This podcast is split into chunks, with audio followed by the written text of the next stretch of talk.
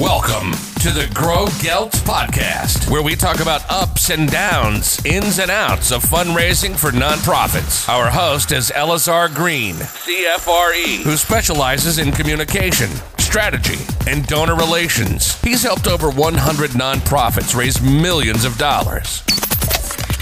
Every episode is designed to be 10 minutes or less, giving you just enough time to get the answers you need while juggling your busy schedule. Let's get started.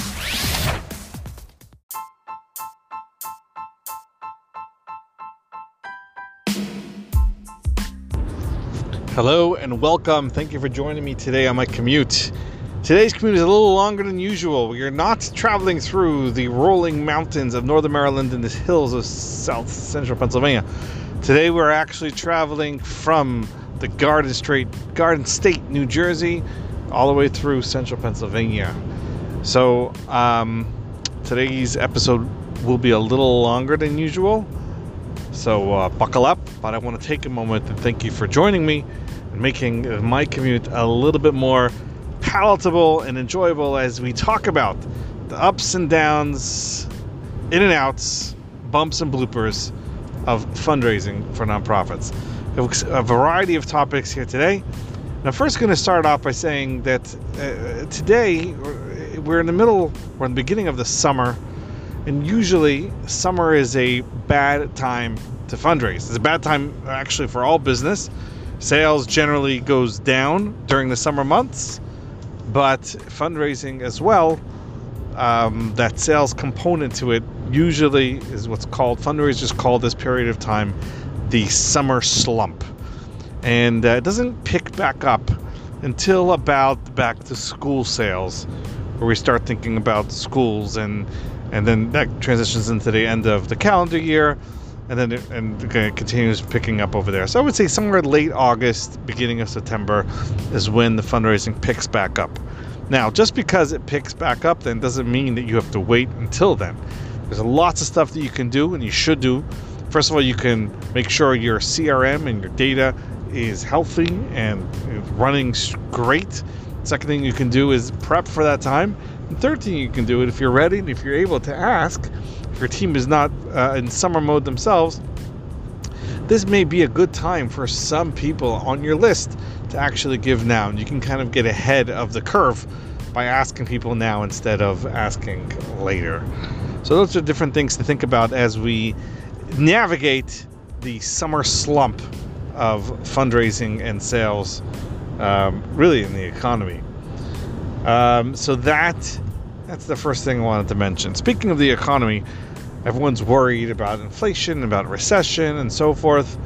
And there is a tremendous tendency to try to pull back and go into your hole, put the covers over your head, whatever metaphor is apt for you, and try to, you know, maybe this will blow over soon. I'm just going to be quiet. I'm not going to talk to anybody. I'm not going to go after the donors. I'm not going to show them the appreciation. I'm not going. I'm just going to. I'm just, I'm just going to hope the whole thing blows over soon. This is precisely the wrong type of behavior to have. Even though we're in recession, even though we're in inflation, donors need to hear from you. If donors can't give, that's that's fine. We appreciate those who can, and we appreciate those who did, and we look forward to a time when everyone is able to give as much as they can to pro- to values and causes and pro- nonprofits that they care about. But I urge you not to use this as an opportunity to to slink back, to cower back in fear, and not have the courage to share your needs, your vision, your dreams, your goals, your growth with your partners and stakeholders and prospects. This is even though there's these fears are out there, those who have will still give. They might give less, but they'll still give. And research shows that God willing at some point when this blows over and things return to quasi growth mindset instead of shrinking back mindset, those people who've given less before will make up for it and more in spades. But those who stop giving entirely will stop giving entirely, even when things come back. So you want to keep uh, a, a connection, you want to keep a commitment, you want to keep a relationship, you want to make sure things keep on going. So that's the second topic for today. The first topic was summer slump. Second topic was what to do in a case during a recession or through a recession. The third topic I want to talk about is something I call transactional fundraising. It means you're not really fundraising, you're not really showing anyone um, how they're making a difference in someone's life. You're selling car wash tickets, you're selling raffle tickets, you're selling uh, stadium tickets. It's more of a transactional, a gift item thing. You see some of these um, nonprofits. You, you, you give a you give a donation, you get a gift. All these types of transactional things, they're okay to do. The more transactional it is, the less fundraising it is. No one's gonna buy if you're selling uh, uh, cookies or car wash sale tickets. These people usually, generally, don't associate themselves with as a donor to that cause. They they associate themselves. Okay, they're gonna get a ticket to wash their car. They're gonna get a box of cookies uh, or whatever it is, but they don't associate themselves with the donor. So that gift that they give, that money that they give for that ticket, for, doesn't necessarily usually translate into good feelings, that hit of dopamine that a person gets when they give a donation or a gift to someone. It usually just fizzles away. And it's very difficult. The reason why it's discouraged in fundraising because it's very difficult to build on, to capitalize on. It's very difficult to grow that to the next step. Someone, if you go to the store and buy yourself a Coke or soda of some sort, it's very difficult for that for, for that clerk to then solicit you for a donation, for a gift, for something. I'm just here for the Coke. Leave me alone. I'm not really here for for um, you know as a gift to help the store out. Not, that's not what we. That's not why I come to the grocery store. Not to give the grocery store uh, gifts. So it's more difficult than straight fundraising uh, donations, gift donations that come just because they come.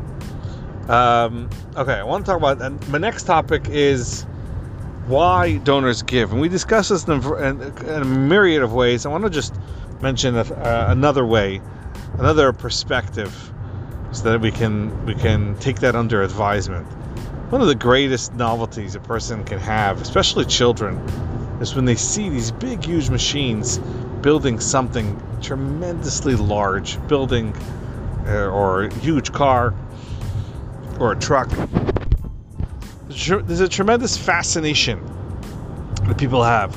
Sometimes you'd even find people clustered by a construction site watching this huge skyscraper building going up.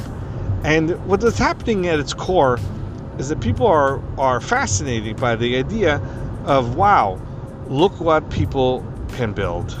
Look how much bigger that thing is than the person who's actually building it. We are fascinating as a, as a race. We are fascinated by the concept of being able to create something much larger, much bigger than yourself.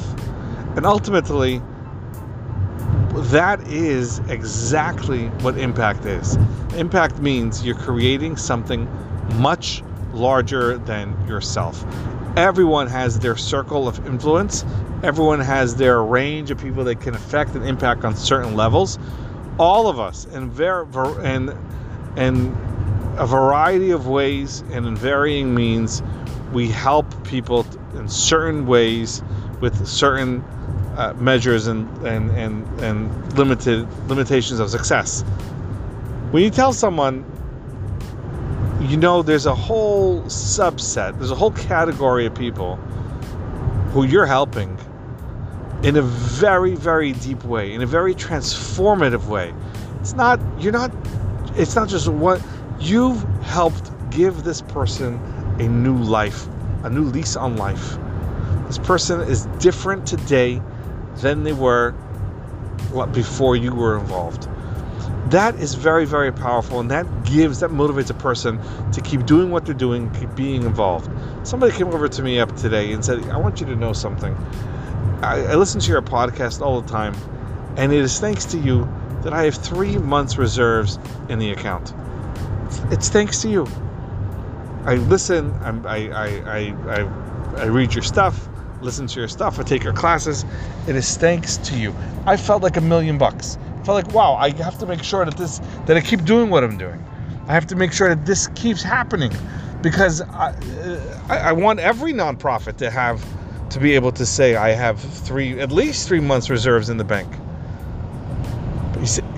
So that's that's the next topic. That's that's this topic that we're talking about, which is donors want to hear how they were transformative in another person's life, in a circle beyond their normal circle of influence.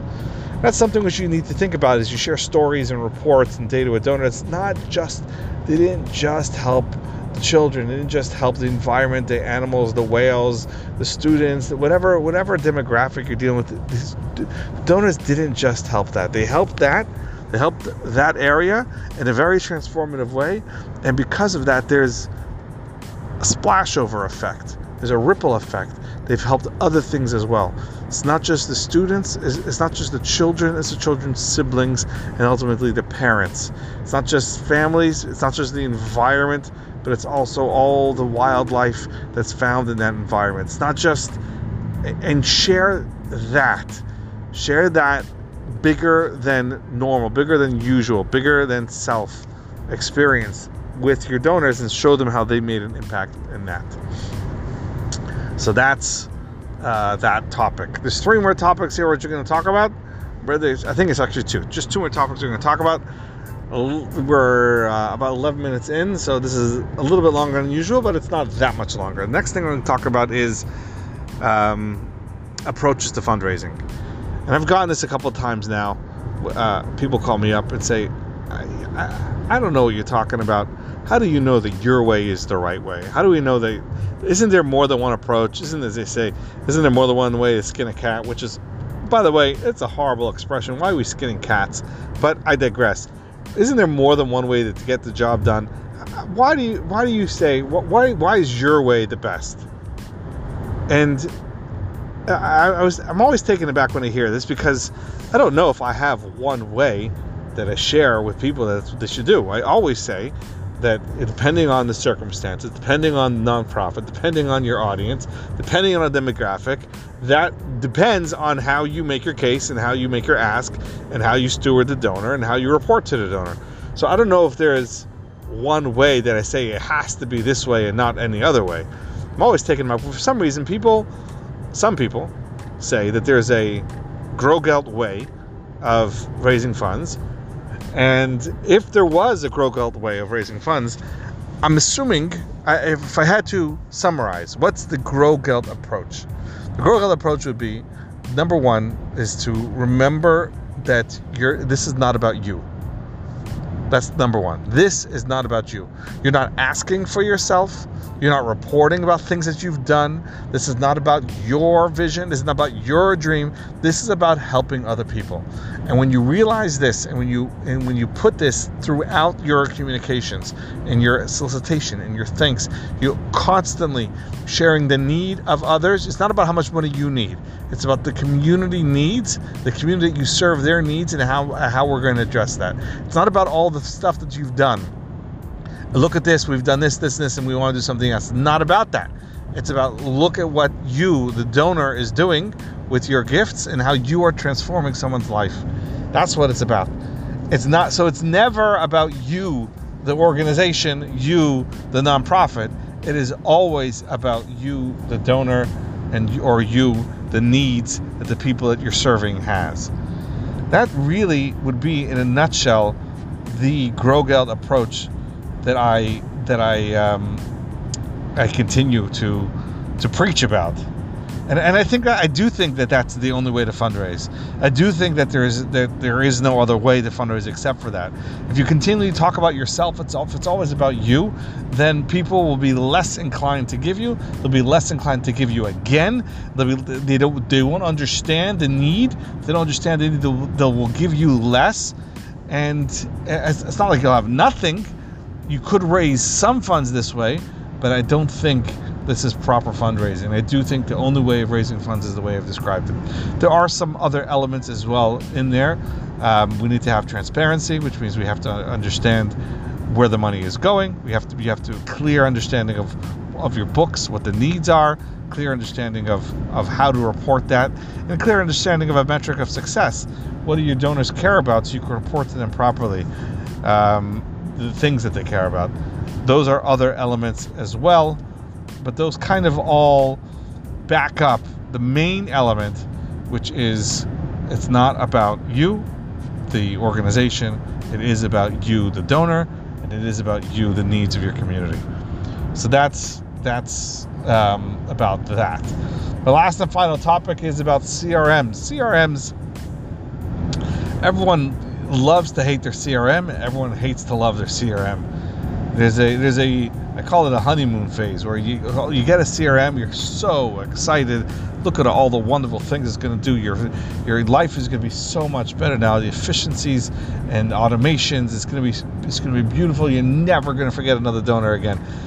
And then when you try using the CRM, the system and the ways that it's advertised and the way that you hope to be able to use it for the emails, for the donor tracking, for for the, the various demographics of the people that you serve. And the, when you start doing that, all of a sudden, it just it can't do exactly what you thought it would do. There's still a little bit more manual uh, things you have to do. It's not gonna, and that kind of that kind of drawback makes it makes a lot of CRMs useless. A CRM has to be easy for information to flow in and easy for the right information to flow out. And if it's not easy in both those directions, you really need to figure out a way to make it easy. Um, and sometimes the answer is finding a CRM. Sometimes the answer, finding a different one. And sometimes the answer is uh, understanding what the various tools there are out there so you can utilize the right tool for the right need for you. Um, I, I know some people, even though their CRM comes with an email engine, an email option, they can email donors and so forth.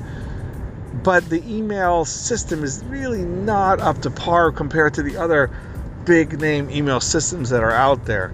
I'm talking, I'm looking at MailChimp and Constant Contact and Active Campaign and a bunch of others.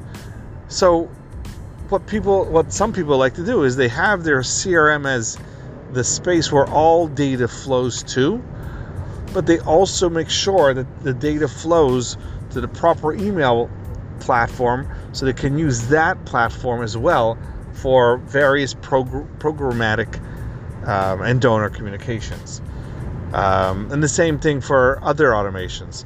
Sometimes a the CRM has a, a form option that you can put on your website for reservations or for donations, where it can automatically bring the people into your CRM and tag them appropriately, the right, put them in the proper lists and assign proper tags to them. But sometimes the form has a lot to be desired, and the form is is is, is not such a great form.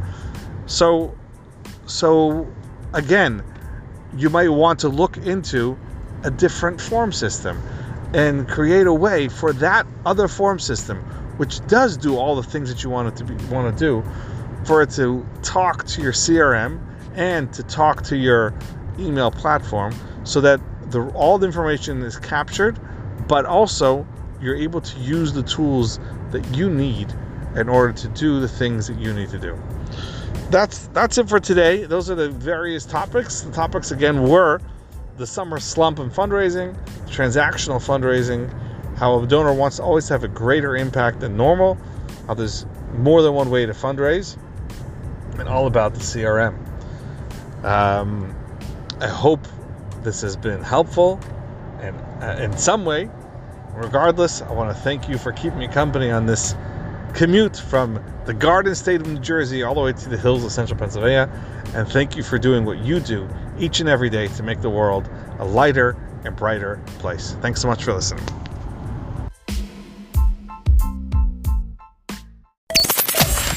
Thanks for listening to the Grow Gelt podcast. We hope you enjoyed it. If you think a friend may enjoy it, please feel free to pass it on. To have your question featured on the show or to send us some feedback as to how we're doing, please send an email to egreen at growgelt.com.